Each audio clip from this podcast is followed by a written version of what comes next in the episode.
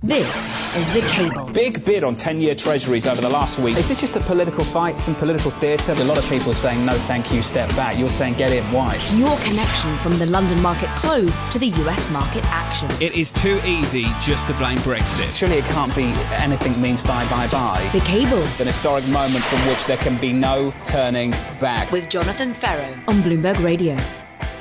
Good afternoon to the City of London. It's Caroline Hyde in all week with Jonathan Ferro as he takes a well earned break. You're listening to the cable live on DAB Digital Radio, just gone 5 pm in the City of London.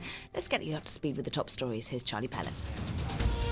And I thank you very much, Caroline Hyde. Lots going on. We begin with jobs, and the number of permanent positions in the UK grew at the fastest rate in more than two years in July while the availability of workers fell sharply. This, according to a report from the Recruitment and Employment Confederation. It said that helped boost a measure of starting salaries to the highest in 20 months. The pace of hiring in recent years has pushed UK unemployment to a record and sent the jobless rate to the lowest since the 1970s. The UK's most senior judge, Supreme Court President David Neuberger, says lawmakers must be specific about how judges should interpret decisions of the European Court of Justice. Prime Minister May has made removing the UK from the jurisdiction of the ECJ a red line in Brexit negotiations, saying the process would be part of Britain regaining its sovereignty. And Britain, uh, British American Tobacco's coming to market with what might be the biggest bond deal of the year to refinance its buyout of Reynolds American. A person familiar with the matter says BAT plans to sell the debt in as many as eight parts. BAT wrapping up its two day bond roadshow today. That is the latest from the news desk. Caroline Hyde, back to you. Thank you very much indeed, Charlie. Yes, let's begin with that top story that Charlie was just outlining for us because, well, British American Tobacco is coming to market what might be the biggest bond deal of the year. BAT, as it's known, is plans to selling up to $25 billion of debt in as many as eight parts, according to a person familiar with the matter, who asked not to be identified as the deal remains private for the time being. The proceeds of the sale will be used to partially refinance BAT's 42 billion pound, yes that's 55 billion dollars, the buyout of Reynolds, a deal that would propel BAT to the top position in tobacco related products globally. Perhaps not ideal timing given recent regulation coming into the US. Joining me now to discuss is Ken Veksler, he's director of Accumen uh, Management, and Marcus Ashworth, Bloomberg Gadfly columnist. Marcus, you were writing about this today. I was doing some rudimentary maths and it looks as though if you go into the Bloomberg and look at what the current 2052 bond is trading at, well, that's what 3.3%, and this is offering 4.7% at least in terms of yield. If you add up all the maths, it's a pretty hefty premium. And is that because of the new regulation? No, I think uh, spreads have been uh, slightly widening for BAT because of the regulation, because of the fact everyone knows they're about to do this massive bond yeah. deal. Uh, and there's also was a Fitch downgrade last fr- uh, Friday, though I don't think that makes that much of a difference, seeing as they just match really what S&P Moody's already were. Mm. But you know, everyone known this this vote financing um, has to be done. 47 billion odd announced in July. This is a, at least a 25 billion slug. Yeah. They have a, a, revolver, a loan revolver already out there of 25 billion, so it's a neat replacement. I think if it's as successful as it may well be, they may well go for more. So the biggest ever deal was Verizon, I think, at 49 billion, followed by uh, InBev uh, just just a little bit short, sadly for them, at 46, just the 46 billion or something. uh, and of course, there was AT and T uh, just a couple of couple of weeks ago. Yeah. just the miserly 22 and a half billion. So uh, I'm Pathetic. sure British American Tobacco will exceed that. It's a very quiet market. It's August. You'd think, how can they possibly bring a deal of this size? Well, because there is no other. Uh, competing supply, yeah. because as you quite rightly pointed out, it's a juicy yield. They're going out uh, out to 2047, so it's their longest uh, matured they have by an extra uh, 22 years. So they're really uh, going further out the curve, which is exactly what investors want.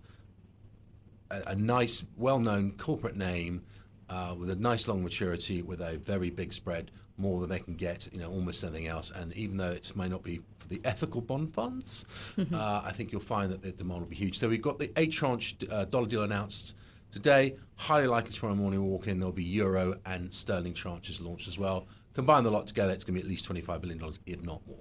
The word nice, nice, nice keeps coming from Marcus. Ken, talk to us, though, about the regulatory risk here because the FDA in the US has just weighed in. They plan to regulate the level of nicotine in cigarettes in the United States. That does mean, therefore, plenty of revenue of the combined BAT and Reynolds will be coming from the United States, and maybe not making this quite such an appetizing deal as it now stands. Well, I mean, ultimately, I think regulation aside, duration is frankly the new black. So, as Marcus rightly pointed out, it's a juicy deal by all other parameters, and with a yield at 4.7 rather than the originally slated, you know, 3.9 or whatever the previous number was, it still means it's a fairly attractive uh, issuance out there, and no doubt will be fairly popular amongst those looking for some fairly, you know, decently rated corporate paper, and something of that size should find willing buyers relatively easily. Mm. Um, and it just depends on how much of that they want to spread out and over what sort of period. I think this is interesting that um, the syndicates are going for this now, Marcus, considering I used to cover the corporate bond market and August was when you went out and did all your lunches because the whole of whole of Europe were out on holiday and you knew that uh, the deal flow would be so light. So clearly they, they feel that this can purely get away even with all of but, all the funds on holiday. But Caroline, they could do their lunches after this deal is done in confident knowledge they've made their monthly target yeah. in week one because this is going to be such a, a large deal and uh, there will be fat fees on it for everyone involved. And more importantly, for the investors, they they're going to have to go for it because it's going to be in all these big bond in- indexes. Mm. They they have to be part of this. Plus, to get their alpha, their extra secret sauce, they need to make a return above the index. That new issue premium yeah. is their secret sauce this month, and there's nothing else out there with. Uh, you know, high yield spreads, investment grade spreads, they're all at or very close to record lows. They're, they are not selling anything. Only doing is they're buying when they've got cash coming in they're putting it to work in new issues, and this is the perfect thing for them as long as I said before, they're not an ethical bond fund. Hmm. Looking at who's going to be making the fat fees, it's Bank of America, Barclays, Citi, Deutsche, HSBC. They're managing the sale. Let's can dig into us for us. Uh, you know, we know that potentially many aren't anticipating another rate hike from the United States anytime soon. This is a time to be to be raising debt, really, because money is going to remain cheap. But perhaps it doesn't force people to come out of the blocks in quite the rush that they were in before. No, exactly. And so there's obviously something behind the scenes here that intimates that, you know, as you rightly pointed out, August, which is normally a quiet month, uh, getting it done now, and exactly that set against a backdrop of uh, potentially lower treasury yields going forward, at least in the, in the sort of six to 12 month uh, end of the curve.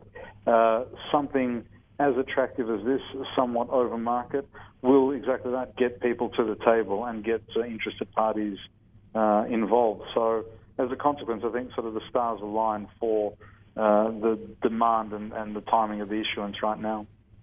And is it interesting that they've gone for US dollars to begin with rather than British pounds? Uh, no, not at all, because basically they're, they're buying American yeah. companies. So buying uh, Reynolds American, which they take up to 100% ownership, um, uh, which costs them 47 odd billion dollars in total, uh, gives them effectively number one market share um, globally. Uh, if you exclude China, and number two in the States behind Altria, otherwise known as Philip Morris uh, International, mm. when it's outside the States. Mm-hmm. So um, it's and obviously Reynolds has uh, and British American Tobacco has Lucky Strike, and that's clearly what this bond deal is all about. But you know, they're kicking off uh, over two billion uh, worth of free cash flow in sterling terms, which makes this actually a very stable. Uh, in fact, almost underrated at Triple B. It's just the fact that by taking the Reynolds debt on which British American Tobacco is subsuming, it is quite leveraged. Though the good thing with uh, tobacco companies, there's one good thing to say is they kick off all this cash flow, they will work that down, their EBITDA numbers will come much lower, and therefore I think that in the future you pro- probably would see uh, potential for an up, uh, rating upgrade. So you know it, it makes sense financially for a, a number of different reasons. Interesting. Fascinating time. We will be keeping a close eye on how British American tobacco continues to perform and whether or not we do indeed see those euros and sterlings come out the gate tomorrow. Thank you very much indeed, Marcus and Ken, sticking with me. Up next, we're going to be debating booming jobs market in the This is The Cable with Jonathan Ferro on Bloomberg Radio. Good afternoon to the City of London. Caroline Hyde in for Jonathan. You're listening to The Cable live on DAB Digital Radio. Just gone 10 past 5. Where do we end trading today? Let's have a look at some of the market performance for you. It's green across your screens when you're looking at FTSE 100 up a tenth of a percent. CAC 40 currently up, well, closed up two tenths of a percent. If you're digging into some of the industry groups that were on the move on the Stoxx 600, uh, overall it was utilities, autos, insurance leading the charge on the downside. Travel and leisure down seven tenths of a percent. We'll be getting a little peek into how the, some of the travel related stocks will be performing in the US later today. We've got TripAdvisor and Priceline coming out after the bell. But now let's move into some of the job stories that have been keeping our attention of late in Britain in particular, the job market's booming. But concern is increasing about where companies are going to keep finding workers from. The number of permanent jobs grew at the fastest rate in more than two years in July, while the availability of workers fell sharply. Now, that's according to a report by Recruitment and Employment Confederation published on Tuesday. It said that helped boost a measure of starting salaries to the highest in 20 months. Now, the pace of hiring in recent years has pushed UK employment to a record and sent the jobless rate to the lowest since, since the 1970s. Kevin Green, chief executive of the RAC, which compiles a report for IHS Markit said that while the jobs market, quote, continues to confound expectations, a shrinking pool of workers means that employers are having to work even harder to fill jobs. Joining me now to discuss it's Ken Veksler, Director of Accumen Management, Marcus Ashworth, Bloomberg Gadfly columnist. Ken, what do you make of these numbers? I mean, the fact that we are still going great guns, it does slightly bode ill if we're going to have less talent coming in from the EU. Well, exactly. I mean, there's been a lot of conversation uh, coming out of the BOE with regards to slack in the economy and more so slack within the labour market, given employment or rather unemployment levels where they are presently. Uh, it, it's sort of a glass half full, half empty question as to how much slack actually is left in that uh, particular space. And more to the point, as you rightly point out, if we're to continue along the same sort of trend, how we're going to continue or how we're going to be able to fill uh, those jobs as they continue to grow, should they continue to grow. Um, that in itself might actually be somewhat beneficial uh, by way of pushing up wage inflation, although I think it really is a little too early to look at it from that perspective simply because this is the first time we've seen these sorts of numbers, at least in the last X number of years. And I'm not quite so ready to jump on the bandwagon and say that this is the this is now the benchmark for what the next few years look like. So as a consequence, I think you know a measured approach, shall we say, needs to be uh, taken with regard to this. I mean, Marcus, if we're going to look across the United States, we got those pretty stellar jobs numbers on Friday. Interestingly, it was the lowest paid within the job bracket that we're seeing the fastest pace of employment at the moment. Where do we think, is there ane- anecdotal evidence of where some of this job demand is coming from and which areas? I mean, we all know it's the staycation is upon us in the UK. Do we think it's the restaurants industries and the hotels that are really driving up the UK employment to a record? Yes, I think, I think that's certainly a factor short term. Um, but you know, we've had you know this incomeless recovery, uh, both in the states and particularly in the UK, uh, which is frustrating. Um, these wonderful wonks in the central banks to look at the Phillips curve and uh, wonderful things like NAIRU, non-accelerating inflation rate of unemployment, i.e., the sort of crucial point whereby the economy runs too hot and all of a sudden you get you get inflation out of control and they have to hike rates. Unemployment keeps on dropping. And the reason what's frustrating is wage inflation. And the Bank of England finally had to admit at their last uh, meeting in the inflation report in August that their wage inflation estimates are way too high. And it's simply the Phillips curve isn't working how they expect it to work. They've Do they give a reason as to why they think? No, they don't simply don't understand it, and more importantly, they expect it to come. In fact, because it's been delayed, when it does kick in, they expect it will be it will normalise much quicker than it otherwise would. Mm. But the reality is, is their their models aren't working.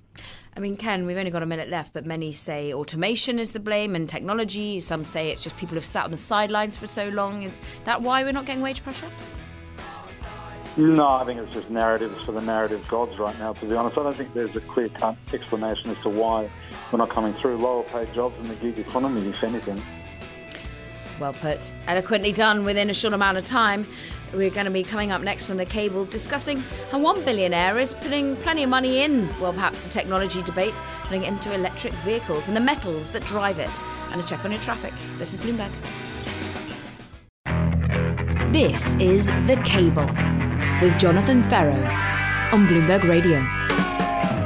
Good afternoon to the City of London. I'm Caroline Hyde. You're listening to The Cable live on DAB Digital Radio. Just gone 5.19 in the City of London. It's a green days on your stocks. Let's have a little look at how we're warming up in the United States. Currently, futures are trading up two tenths of percent on the Dow Jones. We're seeing the S&P 500 currently up three tenths of percent overall. But if you're looking at how we're currently trading, well, up about tenth of percent on the Dow Jones. It really has been just record after record that we continue to see in the US. And some dovish comments coming from the Fed. We'll be digging into that much more later. But now let's have a little look at what's happening in terms of perhaps investing in modern technology. An investment firm founded by Russian billionaire Vladimir Iorich, or Iorich, maybe we should say, considering his a billionaire, is following its winning bet on cobalt, which has seen its price surge this year by creating a new $150 million fund to buy into other metals used in electric cars.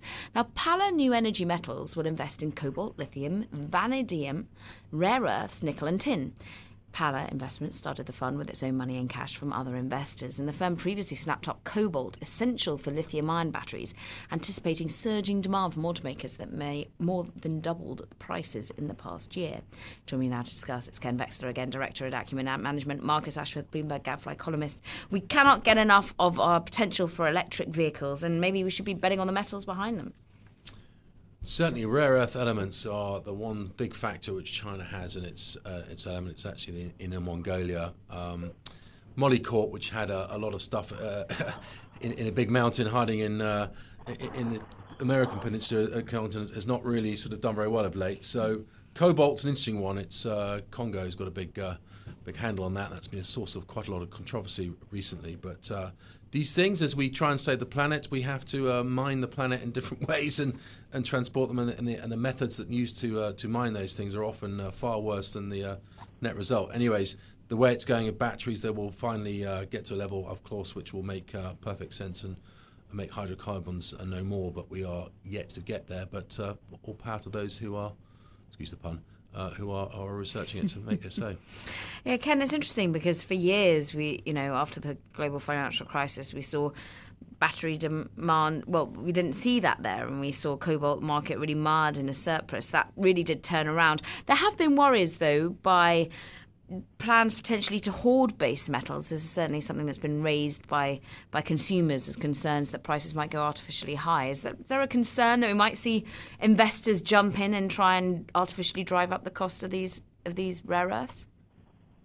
I don't. I don't know that they'll necessarily deliberately artificially drive the price up, but exactly that. If there is a view that this is the future, and by all accounts we're certainly headed down that road, then early adopters and early movers with the capacity to do so, a la Russian billionaires and the like, mm. fair play to them. I mean, if, if this is where we're going and they have the means by which to, if not corner the market, then certainly get an early jump on things, then that's how it's going to play out. Uh, in due course, we'll have to see whether there's, um, you know, efficiencies of scale, whether there's comparative advantage across those that get that early jump on and, and how they then monetize that. But right now, it makes perfect sense that they would at least give it a nudge. I mean, certainly talking about striking while the iron's hot, Marcus, because I feel like Tesla obviously led the charge with this luxurious car that they're now unveil, uh, unveiling a slightly slightly less luxurious, but still basically in the luxury category, Model 3. But we've had since then Volkswagen coming out saying they're going to be able to take over Tesla. You've had even the likes of Volvo, which is owned by the Chinese company, saying that they will fully move to electric. It seems to be very on trend. Yeah, Volvo have basically said they're not going to make any engines which don't have some uh, mm. new energy elements to it. They will make engines which have uh, hybrids.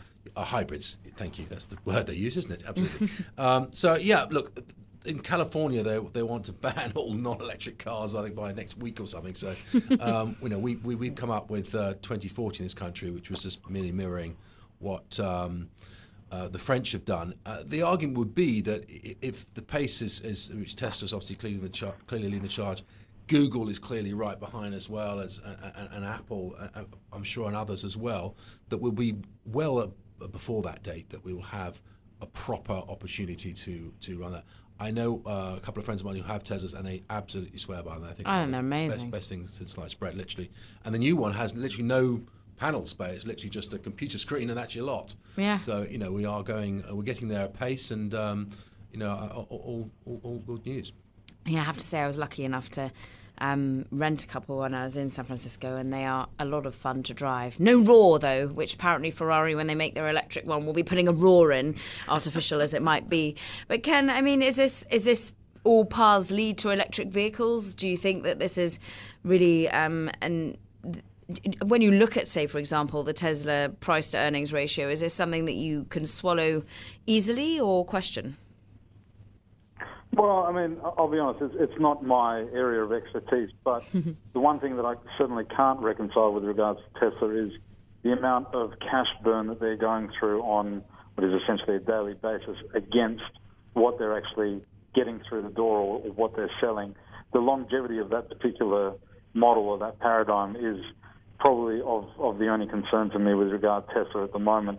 The question becomes uh, whether global demand and global pace meets what Tesla thinks it will, and therefore negates how much they're burning every day in producing what they're producing. So down the road, I'd, I'd wager probably not. And if, even if world demand does get to that point, uh, there'll be others. There'll be Volvo, there'll be BMW, and the like. That'll probably be in that space well and truly by then, which means that Tesla might not quite be where they would like to be or think they might be.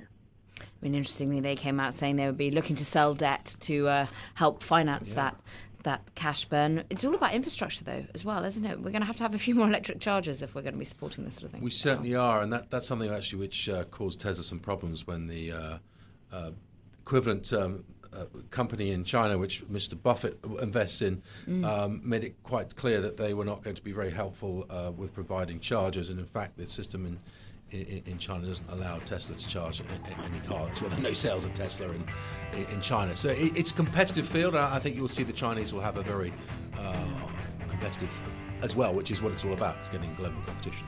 Yeah, and certainly their regulatory environment has been pushing big time for electric vehicles, help with that smog situation. Gentlemen, as ever, it's absolutely great to have you with us, Ken. Thank you very much indeed. And Marcus Ashworth here in the studio with me, still ahead on the cable. It's US stocks slipping from record highs. Well, actually, they were back on the green, but we've had some dovish comments from the US Federal Reserve. This is The Cable with Jonathan Ferro on Bloomberg Radio. Good afternoon to the city of London. It's Caroline Hyde in for Jonathan Ferro. You're listening to the cable live on DAB digital radio. Just gone 5:30 p.m. here in a rather grey city of London. Let's get you up to speed with the top stories. It's Charlie Pellet. And I thank you very much, Caroline Hyde. Lots going on, and the number of permanent jobs in the United Kingdom grew at the fastest pace in more than two years in July. While the availability of workers fell sharply, these numbers according to the Recruitment and Employment Confederation. It said that helped boost a measure of starting salaries to the highest in 20 months.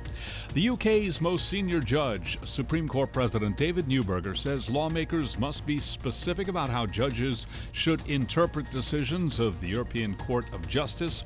Prime Minister May has made removing the UK from the jurisdiction of the ECJ a red line in Brexit negotiations, saying the process will be part of Britain regaining its sovereignty.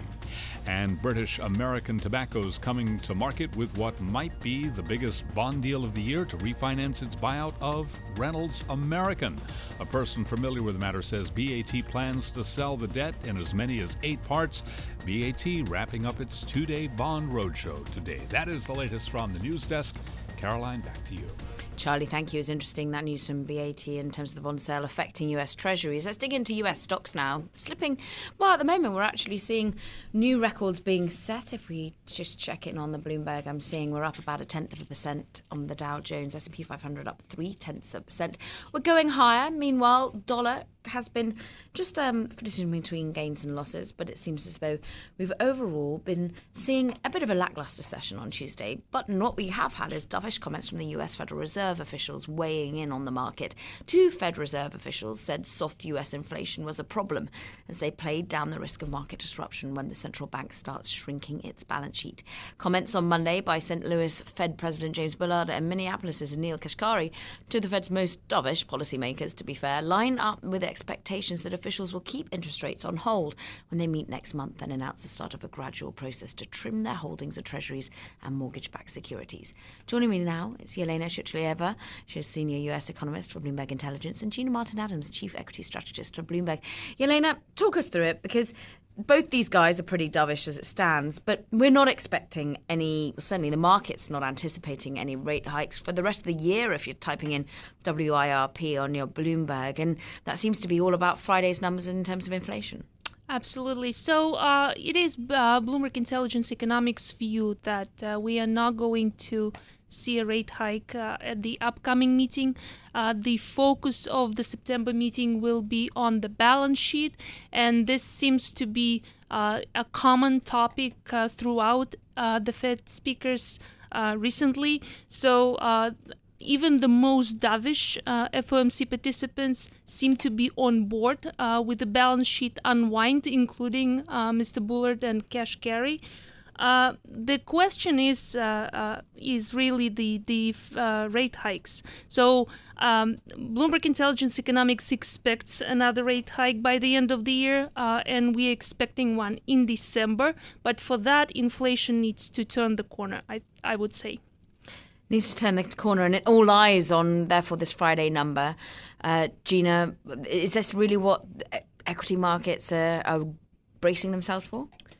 Um, I don't know if there's a lot of bracing going on in equity markets. Frankly, these days we just keep making these incremental new highs in this in this so-called melt up that we've been in really since we had mm. a correction in early March.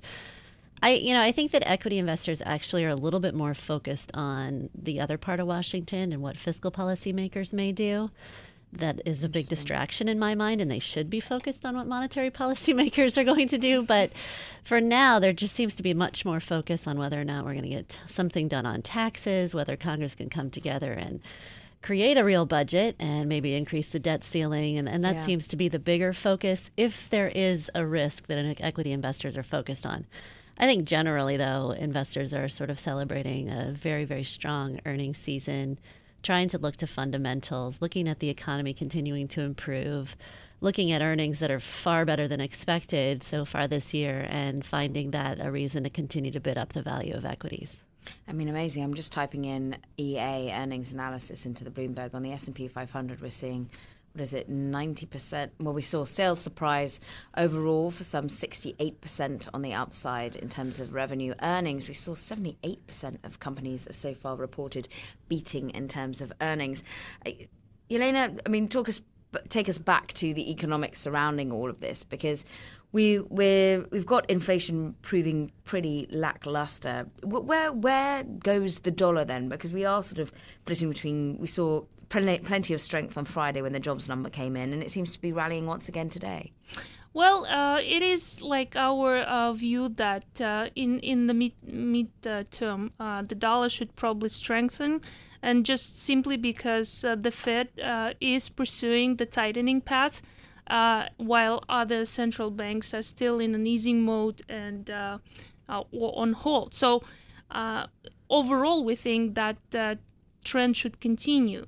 Uh, just recently, we saw some weakening in the dollar, though, and mm. that actually filtered into some of the economic statistics. So, say, import prices of goods actually saw some support, but uh, that might uh, you know get some comfort to uh, Fed policymakers, but uh, unfortunately it could be temporary. So our view at Bloomberg um, Intelligence Economics is that. Uh, unfortunately, inflation will be very slow to pick up. In fact, uh, you know, just blaming it on wireless services providers is probably not the right thing to do because it's much more broad based. Uh, if we exclude wireless services from the calculation of uh, core inflation, we still see a significant deceleration in inflation.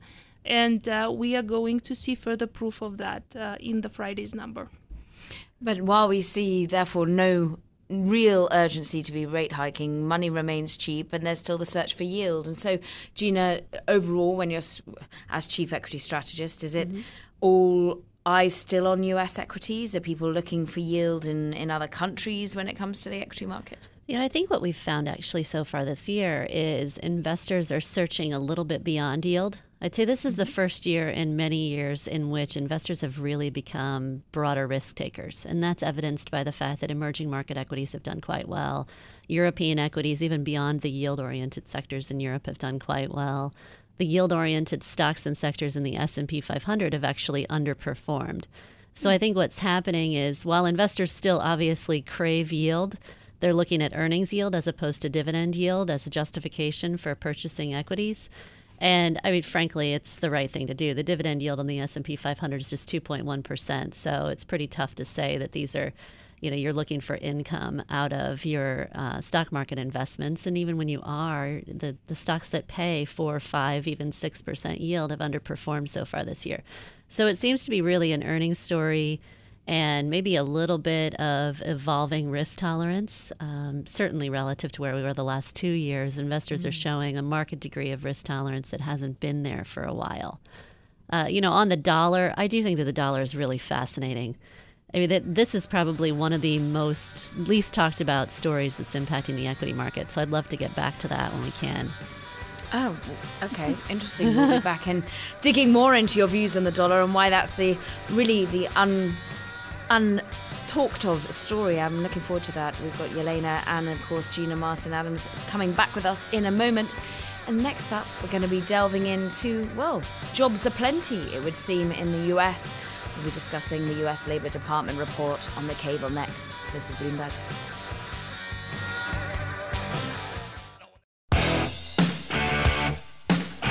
This is The Cable with Jonathan Ferro on Bloomberg Radio. Good afternoon to the City of London. Caroline Hyde, you're listening to The Cable live on DAB Digital Radio. I'm in for Jonathan all week. It's just gone 5:40 p.m. in the City of London. I'm checking out what's happening in your equity market trade at the moment. We're currently seeing green on the screens. It was a green day on the Stoxx 600. Utilities, autos leading the charge there in Europe. we're up about a tenth of percent on the Dow Jones. Yet more heady records being hit. S&P 500 up a quarter of a percent. Michael Kors really outperforming, dragging higher the likes of Ra- Ralph Lauren as well. Ralph Lauren and Michael Kors merchandise less likely to be marked down these days, apparently, according to a Bloomberg story that's showing up on the bottom line for both companies. But now, let's dig in a little bit more into some of the economic data we've had coming out today in the United States. The surge in US job openings to a record indicates demand for work is remaining strong, a US Labour Department report showed this Tuesday. Now, the number of positions waiting to be filled rose by 461,000 to 6.16 million in June, according to the Job Openings and Labour Turnover Survey, or JOLTS.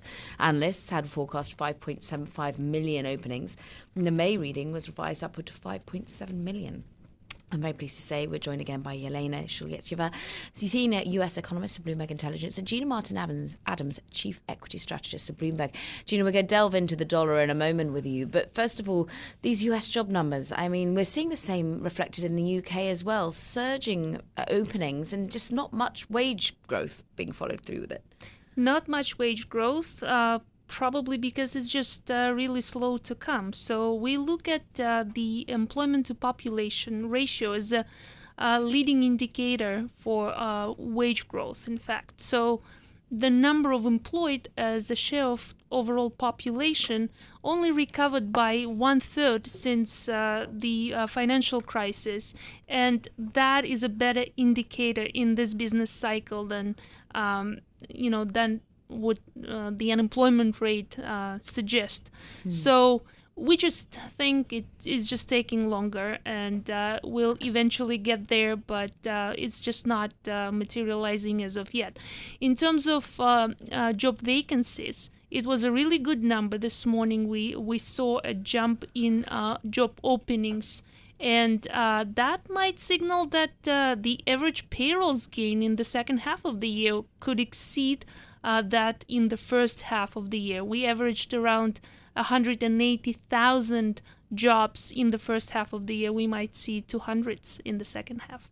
Wow, it's interesting actually at that moment when that number came out, we did see a reversal in markets and the equities went higher. We've seen the dollar go higher. Gina, you were talking about the US dollar and, and how it's impacting equities. Yeah, I just think it's a, sort of an underreported story that the dollar has literally plummeted oh, so far this year, uh, very contrary to expectations. And that plummeting has coincided with a very significant sector rotation, particularly relative to last year.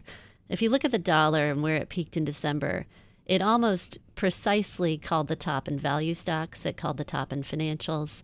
It created this rotation into growth stocks as the dollar has started falling. Tech stocks has started outperforming. Growth had its best six month performance relative to value in years so far this year. And a lot of that, I think, was because of the dollar rotation. At the same time that the dollar started falling, the 10 year treasury likewise reversed course.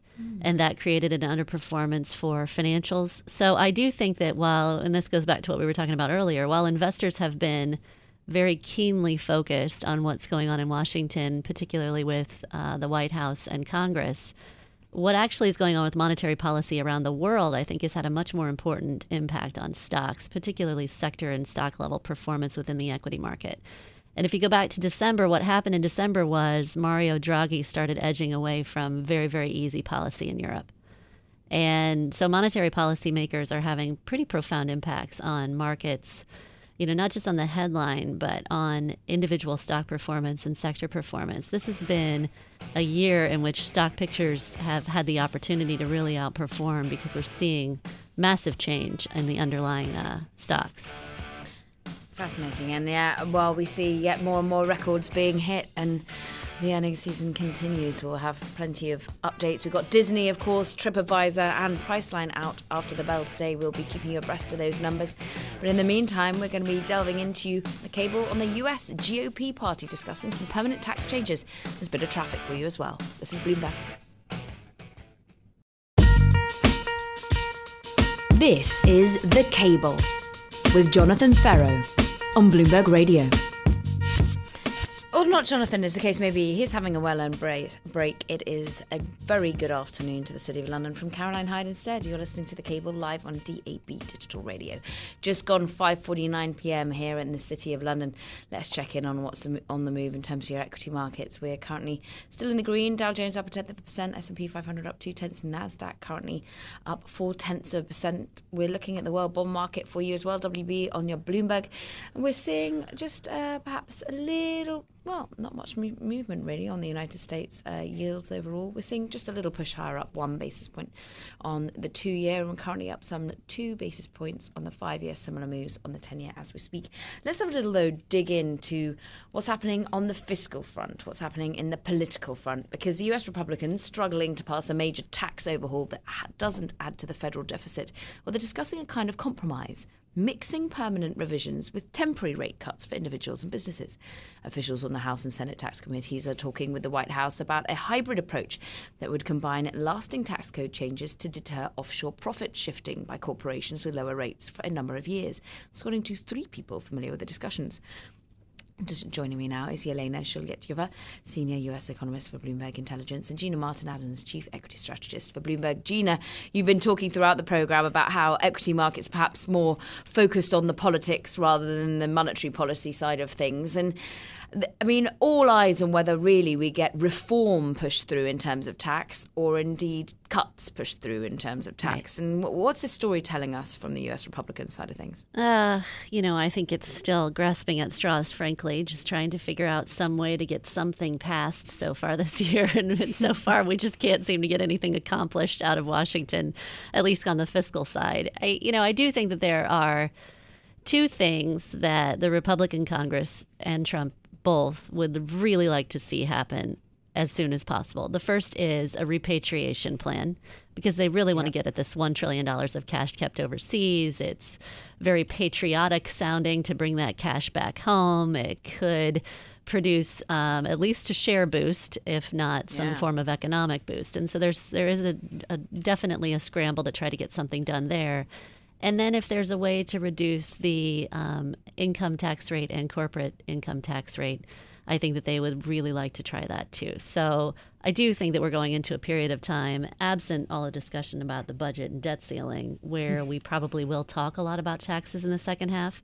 Incidentally, there's almost zero evidence that the stock market is anticipating any sort of tax reform at this point. We did a mid year survey, and only 40% of investors even thought we were going to get tax reform by the end of next year. Um, but I mean, you can also narrow that down to the stock level, and high taxpayers are not outperforming this year. So there's very little evidence that the stock market is actually thinking this will happen. Uh, nonetheless, if it does, you do have a potential, very potentially very strong earnings impact Yeah. from corporate tax reform, and you could have a very strong um, just cash impact from repatriation. I I don't know if we get it. Frankly, it just seems incredibly unlikely that we get much done this year. But you know, the more that the the the chatter escalates, the more the market may react. Yelena, from an economics point of view, what could money being brought back home, even if it ends up in shareholders' hands rather than perhaps reinvested into businesses, are we likely to see a, a help or a hindrance to the US economy in general? Again, this is uh, a matter of uh, the probability of that happening, really. And uh, uh, in fact, uh, Bloomberg Intelligence Economics recently revised the forecast for economic growth next year down by half a, a full, um, by half a percentage point, really. Um, and now we're not expecting uh, growth anywhere near three percent. Uh, Why? That, uh, well, it's it's real. The economy is doing okay. Uh, we're growing uh, slightly above potential growth, but uh, we're not gonna get uh, a significant boost unless we do something major uh, in terms of fiscal policies such as taxes or infrastructure spending. And in fact, the economy doesn't really need uh, this at this point, probably. Uh, instead, we need to um, work on uh, boosting potential growth in the economy so that uh, in future years we get a little bit more growth. So we could invest in infrastructure, things that will boost productivity growth and uh, you know allow the economy to grow uh, a little bit more in future years. Right now, the economy is doing kind of okay, right? Uh, look at the labor market. We are Yeah. um, not, uh, you know, in um, we're not desperate for uh, fiscal stimulus right now. Rather, we need to invest in some more long-term things that could uh, improve productivity and such. Gina, I thought it was interesting that you're saying at the moment it's not really baked into the market that, well, certainly equity investors aren't anticipating anything to get achieved in terms of tax. But I thought these record highs w- were to some extent factoring that in. Are we not going to see any sort of correction if if we see im- political impasse once again? Uh, you know, it, you, you certainly could see a very short term correction based on anything happening. I do think there are a number of divergences in the equity market that are already suggesting that the market is sort of running on fumes here in early August. And August is one of the worst historical months for stocks in general. So, uh, you know, if you're going to bet on a correction coming for stocks, you bet on it in August, September, or October. And those happen to be months in which we are likely to have some political fireworks. That said, I do think that the market this year is not rising on the prospect for policy reform. I, I think the market instead is rising on much better than expected earnings results. I mean, in the first quarter, we had 15% earnings growth on the S&P 500. That's nearly triple the average annual pace of earnings growth that we've recorded so far this cycle. We got we're on pat track for more than 12% earnings growth in the second quarter. Any sectors So- stand out? Um, you know, almost all sectors are beating expectations. At least in the second quarter, every sector except for energy is beating expectations for earnings growth. And the only reason energy is not beating expectations is because expectations were for nearly 300% earnings growth, and the growth is instead 230. So, you know, I don't think there's a lot to be complained about, that complaining about there, frankly. Uh, if we can't get there, always wants even more. We're a hungry bunch. it's been great getting your perspective, uh, ladies. Thank you very much indeed, Yelena Shutyaleva. I'm sorry, I muck up that beautiful name each time, but it is a beautiful name. Senior US economist of Bloomberg Intelligence, and Gina Martin Adams, Chief Equity Strategist of Bloomberg. Wonderful having their perspectives. This is the Cable, and you're listening to Bloomberg.